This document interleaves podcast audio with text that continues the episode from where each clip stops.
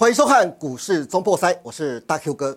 相信最近大家一定都观察得到，最近的盘面啊，真的非常难操作啊。原主流 AI 族群开始软趴趴，那次族群开始小鬼当家。次族群包括像是观光旅游，包括像是生技族群，最近股价真的是活蹦乱跳。这些次族群拥有哪些利多？最重要的是，这些次族群到底还能不能追？要追的话，又要买哪些个股？等一下让分析师来告诉你。还有就是手机市场明年将迎来大变革。自从贾伯斯过世之后啊，智慧手机市场除了换颜色、改大小之外，毫无新意。但是明年不一样喽，生成式 AI 手机明年将席卷整个智慧手机市场，并引爆换机热潮。但是什么是生成式 AI 手机？它又会引爆什么样的商机？等一下让半导体专家一一来帮大家做解答哦。好，现在赶快来欢迎我们今天的现场两位来宾。第一位是股市小巨人、资深分析师邱鼎泰老师，李哥你好，大家好，我是邱鼎泰。第二位是台积电前采购经理、绿芯科技的执行长薛忠志，薛执行长，执行长你好，哎，大哥，哎，各位观众大家好，欢迎两位专家哦。那我们首先来谈到就是最近的盘面了，最近盘面相信大家一定都感同身受，非常难操作。但是眼看着观光旅游族群涨上去，眼看着生技族群涨上去，到底要不要追？要追的话，又要追哪些个股呢？赶快来请邱鼎泰分析师来告诉我们哦。鼎泰哥，请好。第二个，最近的盘面真的很难操作啊！你看，自从八月份 AI 族群下来之后，那时候八月底你就告诉大家，准备了 AI 下生计上，对，果然就生计就上了。对，最近的次族群啊，包括像是生计，包括像观光旅游，哎，真的是小鬼当家，对，对不对？啊，AI 族群软趴趴，但是问题是次族群到底？能不能抢当老大呢？那这些次族群到底该怎么去选呢？生技的加了啊，生技基本上我们把它称为叫做次产业。一般来讲，科技股、电子股的次产业在这个贵买，大部分来讲有两个啦，一个就是生技，对啊，一个就是游戏啊。是，那游戏因为数量比较小，比较小众啊，生技是大众哦，嗯，比较大众的市场哦。那从生技股，待会我们会来把生技股这个月非常有机会。再一波拉抬一波，是不是中长线的多头？我们先看中多就好了。待会待我们提到，那至于观光类股的话，毋庸置疑的嘛，因为现在选举期间啊，打个龙灾嘛，哦，两岸不开放也不行啊。是，赶快告诉大家，观光旅游跟生计有哪些力度，好不好？先看力度。好，第一个来先看到两岸啊解禁观光旅游，明年三月一号开始开放啊，这个附录旅游啊。哎，你刚刚三月一号，看到刚刚。那一根双气鬼啊！对，不管是选举前要布局，选后都观光股都有它的它的好处不管谁当总统，对，因为一定要开放。因为大家讲的就是和平嘛，对不对？和谈嘛，对不对？来，两两岸解忧了哈。好，那交通部就要先动作，好，先动作。明年三月开放的时候，台湾民众可以组团前往大陆旅游。对，另外台湾的旅行社也可以接待大陆的旅游来台观光哦。好，我跟大家讲哦，其实这个很重要啊，因为这个年经固博啊。哦，而且很久，一年久，一年了，僵持一年，对，僵持一年了。而且你看，现在零星的团也不多了哈。对。不过我们讲这股市看未来，对，没错。单单这个三月一号，你现在就要开始布局了，当然不能等明年的二月二十八号再来布局啊。你看那个航空票价啊，已经跟你讲说说要要跌不容易的。对对对，大家都要知道哦。那是华航说的哦，对。好像说的对啊，所以刚好这个就我刚才说过嘛，日本旅旅游业现在非常旺盛哦。嗯，那我们看再看下一个。好，再下一个，重点还有哪些利多呢？对，还有哪些利多？二零四来观光人数啊，哎，这个 KPI 啊倍增倍化，这个就是要告诉你说啊，你看这这几年来的趋势是这样。对，你看现在这样，你看在现在开始希望慢慢的在上来了。对，那就好像股市有所谓的高峰跟。谷底嘛，那这里就是谷底了。是，那那你现在布局这些股票，你你的看法是怎么样？就是在谷底上开始布局。嗯，那投资者一定会想说，有有些股票涨很多，你不要去涨很多，就不用急着去买嘛，等它拉回再买。好，我们来看啊，今年前八月国人出国旅游有七百三十四万人。来台只有三百八十四万人，只有一半剩旧，观光赤字已经超过百分之九十一了。来看观光倍增的话的目标，要注意到，从今年预估的，我看到不？六百万人要拉到二零，拉回到二零一九年高峰是一千二，这是倍增吧？对，这是倍增啊。所以你看这个图小会慢慢上去哦，嗯，慢慢上去。那我刚才说过，你在低档布局，这个是大近六年出国来台旅游客人的统计，你预估他将来会有机会上来。我讲一个最简单的，好，最坏的状况就是现在啦。啊，对，对，然后那这样你这样布局就有机会了。而且你要注意哦，股市上这种都是比较小型股，只要指数没有很大的变化。这些就是机会。OK，哦这局好，局这是观光旅游部分，对不对？那我们赶快来看一下生技族群哈，生技族群会有哪些利多呢？哦，生计族群啊，这个哦这个今钻石投资最近很哦，很大的钻新闻。钻石投资，因为啊，它是国内第一家哈、这种创投是。新创投的公司哦，在钻石生计投资的话，它的主要股东有谁？你看看，有中天，中天。哦，还有就是台新，对，富邦润泰集团，哦。哎，这是大集团对对呢，，好，那最近的最新消息是它跟哎，它是跨境，跨境跟日本的大和生技创投合作了。合作跨境结盟的话呢，在生技股这是首例哦。嗯，最主要是我们最近其实一月十六号它刚宣布，对所以刚宣布与日本大和生技创投结盟的话，大家想一下哦，好像从第二天开始，这个钻石投资啊哈，这档股票叫六九零一的股票就连标了两接近两只涨停了。呃，对，哎，它是大股票哦，哎，这么大的公司，对不对？这些集团会都是小股票，大家争那几张吗？不可能，这是大公司哦。是大家注意哦，我认为它将来有机会啊，更可能变成里面这个这个生技股当中的重要权重股了。好另外的我们就要看的，嗯，另外还有一个啊最重要就是这个月啊，到十二月初，第一个生技科技大呃生技论坛就在十一月十四号礼拜二，对台北国际会议中心。当然，这个这个部分的话。呃，比较小了，规模比较小哦啊比较小，因为 最重要的人重要人士在论坛而已不是给一般普对对对罗大众的对对对对哈。最主要我们看十一月底到十二月初的这个，我们号称为亚太最大的一个所谓生技医疗展。哦，哦。那我们也提到过这个，在我的新攻略里面有提到过嘛，最主要是这个中东的大咖哦阿拉伯生医集团，那是它对它旗下很大哦，因为这个集团相当大，所以他投资的金额不会太小。是呃，估计我们现在估计他可能会来团一千一千家。哇，所以呢，他们市场上是这么说啦，他们备足了千亿元，是不哎是？每个人带带一亿过来笑。可是你不要小看这一千亿哦，是这一千亿在在是对生计的这个投资上面啊是相当庞大的、哦。对，哦，这真的因为生技都是比较小型股啦。嗯。只不过我为什么说生技股在贵买是一个很大很大的一个族群原因，就是因为它数目多。对哦，就好像我们讲美国股市的纳斯达克纳斯达克科技股啊，对一样啊，它有科技股跟生物科技，对哦，就是 NBI 生技 NBI 指数都属于归在一个环节里面啊。对所以有时候你看到，哎，奇怪，那个这个苹果没没什么涨，哎，升级股反而涨上来。哦是的，好，注意这两个利多联动哈。，但是我们可以看得出来，最近的那个贵买的升级指数不太一样了。好，其实我们刚才跟大家讲，最主要就是这这一次的升级展里面有 CDMO，哦，CDMO，就刚才那个就是说里面的内容对对对不对对我们再看一下生对对，这所谓的这个。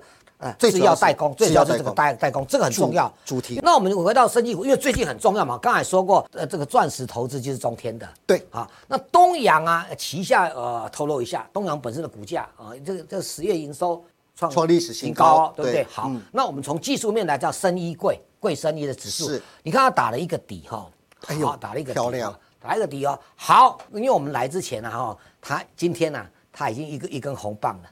对，所以在技术线你知道一二三四叫四手红盘。哦，哦，那四手红盘大家一定看我的这所有的技术教学里面有提到，四手红盘就是中多格局。中多的格局，中多格局哦，。那四手红红盘呢？单单你这个，如果这是一档个股，那你的买点，那等到哪里买点是在这附近，嗯，会拉回这边再买。但是你看，第一个它突破颈线了，是。的，又四手红盘，所以我跟大家讲，生技股啊，这一这一次行情会形成中长度的格局，就在于它形成了四手红盘。OK 那至于东阳跟中天承德呢，选什么股票，我们等一下再跟大家讲清楚。等一下，在节目最后的时候，会有所谓的大厨私房菜，鼎泰哥告诉大家，这东阳、中天跟承德到底要选哪些个股，请大家不要走开哦，更欢迎大家能够赶快加入，马上定位加入我们的大厨私房菜，只要每个月七十五块钱，你就能拥有第一手资讯。接下来下个礼拜到底要买哪些个股，这些个股的买点跟卖点到底在哪里？等一下鼎泰哥都会告诉大家，就千万不要走开，赶快来锁定我们的大厨私房菜哦。今天也谢谢鼎泰哥。好，明年开始，大家手上的手机不再是智慧手机，而是叫做生成式 AI 手机。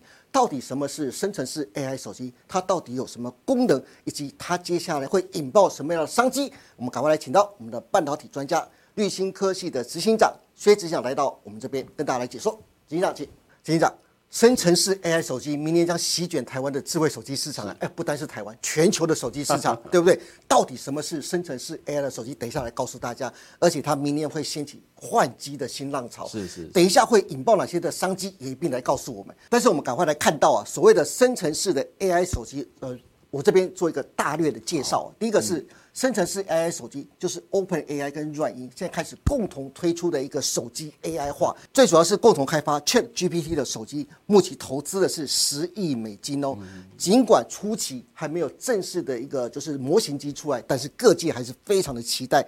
最重要是这个生成式 AI 的手机啊，明年将开始上市，大举上市哦。然后二零二四年将是生成式 AI 手机的。关键年，它最主要是未来大语言模式将落在手机上，这个有点困难。这个专业的说法，待会要请就是厅长来告诉大家。另外，针对生成式 AI 手机啊，很多的手机 IC 设计公司啊，开始就是针对这个生成式 AI 手机开始制造。另外一个，第一个就是联发科的天玑九千三九三零零的晶片，另外一个是高通。高通也开始骁龙八 Gen 三的晶片，都是针对生成式 AI 手机。因为这些 IC 设计厂商不断的 push push，所以呢，很多的手机大厂开始也开始要推出所谓的生成式 AI 手机。今年十月，Google 推出了第一款生成式 AI 手机，虽然它号称是 AI 手机啊，但是我们的执行长说，其实它不是 AI 手机，它叫做生成式 AI 手机，对不对？但是它一推出来，Pixel 8。然后它的发布啊，就引爆了市场的热潮。接下来明年还有三星也要推出生成式的 AI 手机，Google 也在开始研发生成式 AI 手机。另外，联想大陆的联想也推出了一个凹折，它不但推出生成式的 AI 手机，还是推出弯折的哦，弯折的一个生成式 AI 手机。非常的酷炫呐！现在引爆台股，其实很多的个股，包括像是轴承厂商兆利啦、新日新啦，最近的股价飙涨都是因为它。所以呢，生成式 AI 手机到底什么是生成式 AI 手机呢？执行长，好，AI 手机哦，其实已经很 popular 了。其实。我们一般来讲，我们想说 AI 这些东西本来就已经放在手机里面放很久了。说一句实在话，所以这一次呢，要特别澄清一下，它叫生成式 AI 手机。是，我想 AI 的浪潮在今年从年初的时候，什么东西造成一个浪潮？嗯，就 ChatGPT。对，很短的一个时间之内，对，把整个的 AI 的这个这个这个整个 server 或者 AI 的概念股整个通通带起来。对，所以什么叫生成式 AI 的手机哦？我想很重要的一个点哦，各位可能有看看到，就是为什么能够达到这个，是因为晶片。的速度跟能力越来越强了。对，我们刚刚已经有看到，不论是联发科对或高通，嗯，他们都已经用到台积电的几纳米，四纳米，四纳米是它一开始哦。对，所以呢，表示它的晶片的运算能力其实已经非常高超，跟以前的一年前、两年前、三年前的那种手机，简直已经不是在同一个水平上面了。对，没错。以前这个我们所谓的生成式的 AI，我们先不要讲手机，嗯，生成式的 AI 技术其实广泛的，大家就是在云端了。对。所以你可以看到，不论 IBM 呐、亚马逊呐，是或等等的这些什么 Google 啦，他们会做什么？做一个什么 server？对，server room。哇，我们来盖一个很大的 server room 哦。所以之前也盖在台湾嘛，其实它就是在做云计算。对，哦，所以所谓的生成式的技术，其实也就在这里。你原本是要透过你把你要做的东西，嗯，丢到云端里面去。对啊，然后呢？Cloud，对不对？呃，对对对。然后呢，以后呢就会落在手机上面。是的，这个就是生成式 AI 手机。其实对，它就是把生成式 AI 从原本在云端拉到你的手机上。对，所以呢，这表示你手机呢运算能力要很强，非常强。因为以前呢，手机没办法这算，你必须要丢到 server 去算。对。好啦，结果你现在丢到手机来算，手机的功能就要非常的强，没错。所以它计算能力很强，所以它为什么一定要用到四纳米，甚至以后三纳米往下走，对，才有办法做。所以这也是半导体的一个技术演进了啊。那我想想看呢，我想还是回到这一句话，什么过去的智慧手机呢是干嘛呢？自动化、自动化反馈、反馈哦，其实就是你自己的手机在你的手上，反正你要看看影片，要讲电话，要打字，要玩游戏，要什么的。那现在的甚至是 AI 呢，多了什么一个功能呢？认知认知跟其实最重要是创造，嗯啊，那再详细一点好了，跟大家讲什么叫做生成式的 AI 手机。那我就会这样子讲了啊，在这里我来列了几点啊，所谓的大语言的模型落实在手机上面。大语言的模型，所以呢，我记得之前的 Apple 那边有 Siri，Yes，也是 Siri，对不对？但是以前的 Siri 其实大概就是你问一个 A，它回复一个 B，B，对对？不对？那现在呢，就是你问一个 A，它会回复你一段是起承转合，让你觉得哇天哪，哦不再只是这么的简单。对像以前你可能会跟 Siri 讲说，明天天气怎么样，他就告诉你明天天气会下雨，大概几度。是但是呢，以后呢，接下来就变，你问他明天天气怎么样，他会告诉你的不是只有天气怎么样，他会建议你明天要去哪里呢？嗯，如果你要去山上，那我建议你穿什么样的衣服；如果你要去海边，那我建议你穿什么样的衣服，要注意什么东西，要不要带雨伞。他已是经会提醒你这些，所以这智慧化智慧化了嗯哈。那更重要的呢是，离线还可以提供你智慧化的服务。为什么离线还能提供呢？以往你的要做这些事情，为什么要丢到云端？其实丢到云端里面，你就是必须要有很强的 WiFi，对你把你的资料，你要做的事情丢到 cloud 里面去，对不对？对。但现在你的手机已经是一个小型的 cloud 了，哦，对，那它就不需要管这个 WiFi 了。嗯，所以你在任何一个地方，你就可以把你想做的事情，透过你的手机，是它的生成式的 AI 的技术，它就把这些东西帮你做出来了。直接以前你可能要排队，嗯，由于一堆人要把资料丢上去的时候，还要看你所在的地方的 WiFi 好不好。是，如果不好的话，还传的特别慢。对，所以问题反而卡在那里。它那边计算是很快啊，嗯，帮你生成很快啊，那传回来给你很久啦。是但是现在，你就可以靠手机来弄。那当然，各个模态的一个 AI 啊对，帮帮包括呢，帮你把你的图像，是。你明明没去过埃及，它也可以帮你跟埃及的金字塔呢合照。合照一起，让人家还觉得说哇，你就是到埃及去拍了个照，对不对？所以它包含声音的生成、文字的生成，还有图图像的生成。嗯，那当然也强力的支援一些对话式的一些商务，所以哦。刚刚讲到的 Siri 可能不再只是这么单纯的 Siri 是，啊，你问他答，对，它已经是可以几乎帮你做决策、做讨论。嗯。所以甚至有人讲，他说呢，你可能呢接到一通电话，以后呢跟这个电话讲话的还不一定是你，是谁？是这台手机。对但这个手机会模拟什么？模拟你的思考模式。是所以他们还甚至在讨论说，有没有一些状况是你跟他聊的时候呢，传统的呢，他可能是帮你对话，然后最后把决策权交给你，是，接下来搞不好连决策都由他做了，哇，的确是由他讲。对，对所以他当然就可以到哎所谓的商务方式的，对不对？哇顾客服务。你在睡觉，对。手机帮你接啦。是。好，个人化，哎，他甚至可以帮你什么？解决解决方案咯。客户的单独的需求，他已经搞清楚你是怎么想的喽，对，所以呢，他已经可以复制你的思考模式，告诉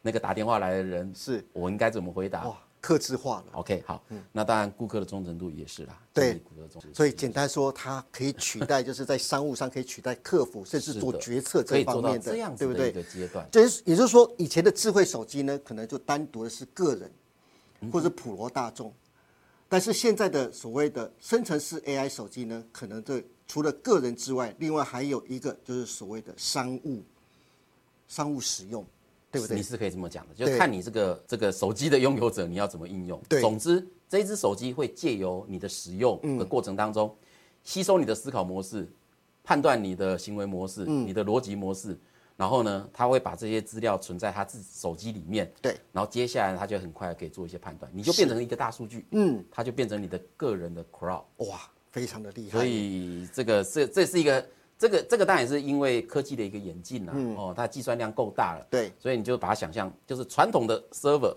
这么大的一台 server，、里面有四十二个 tray，嗯 是。那么多的东西，我今天要把它想办法浓缩到一个手机，手机里头，但基本上它还是没有办法取代这个 server 这么大的当然是当然是。好，所以我们好。来看下一页。好，我们来，但是我特别要问一下执行长，那生成式 AI 手机这么的厉害，它有没有一些所谓的优缺点，以及它接下来引爆的商机有哪些？有，那我们接下来几页就来谈这个事情哦。好，好，生成式 AI 的手机呢，它基本上呢，我们先谈优点的部分，因为肯定嘛，一定要有好处，要不然谁花那么多力气？确实联发科、高通，对不对？对然后刚刚讲的从 Google 里面，Samsung 大家都在推这个东西。没错，我想生成的速度、效能更快，省去云端的运算，就刚才这是它执行长说的。棒的一个效果，就是说，对。你不再需要把所有的资料套上去以后，嗯。由人生由云端 cloud 的做计算，生成一些东西再回传给你，对。你的手机就是，所以一定是更快的。对。好，第二，当然因为这样子，所以它也不受环境的影响，不受网络 WiFi 速度的一些影响，是。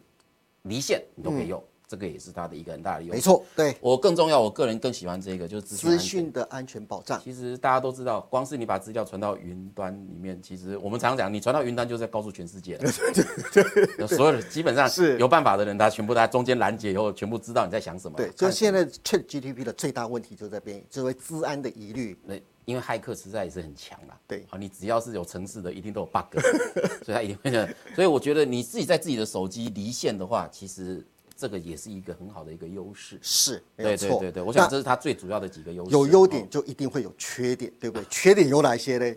哦，我想缺点最简单，第一个，因为你必须要用到很高阶的处理器。嗯，哦，现在四纳米、四纳米三纳米，哦，四纳米就是起手式了，对不对？所以三纳米、二纳米、一点八、一点四，这样一路走下去了。好还有你需要很庞大的记忆体的需求，因为它要储存很多的资料在你的这一只手机里面。对，所以呢，处理器虽然这一颗，但是这个庞大的记忆体就会造成很大的一个成本，而且它很高阶的。对。所以我说成本高呢，这个躲不掉了。啊，对。事实上，呃，我想就以 Google 的呢 Pixel 8来做一个，它就比前一代硬生生的啊，八就比七硬生生贵了至少七八千块台币，是。到破万。嗯，所以你想想看，它它这它就是它的成本。对。啊，第二个呢，因为你要做这么大量的一个计高速运算，嗯，大量然后说的运算难，听点，因为计算，所以也会过热。对。我想 server 里面就是大量的运算，所以 server 的散热很重要，对不对？嗯对。哦，很多的风扇就做散热，一样拿到你的手机，嗯，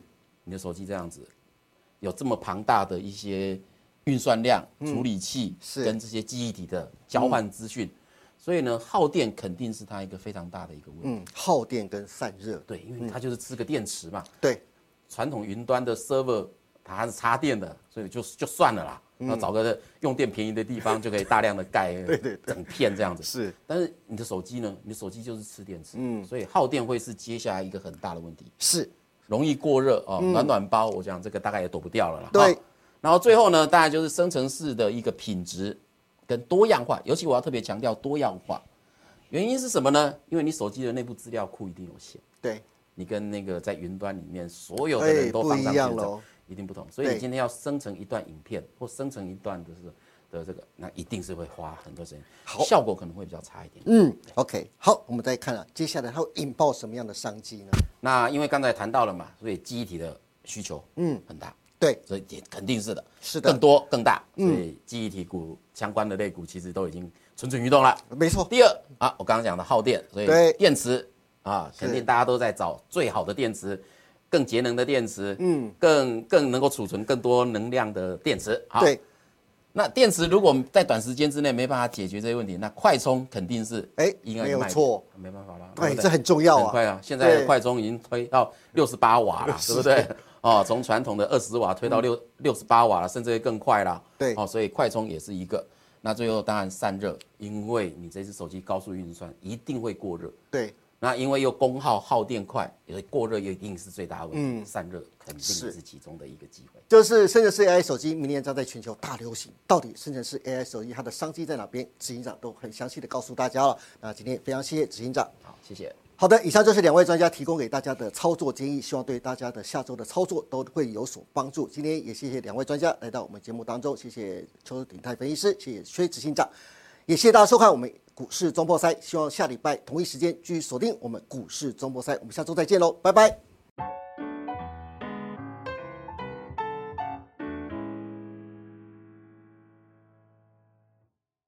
本公司所分析之个别有价证券，无不正当之财务利益关系。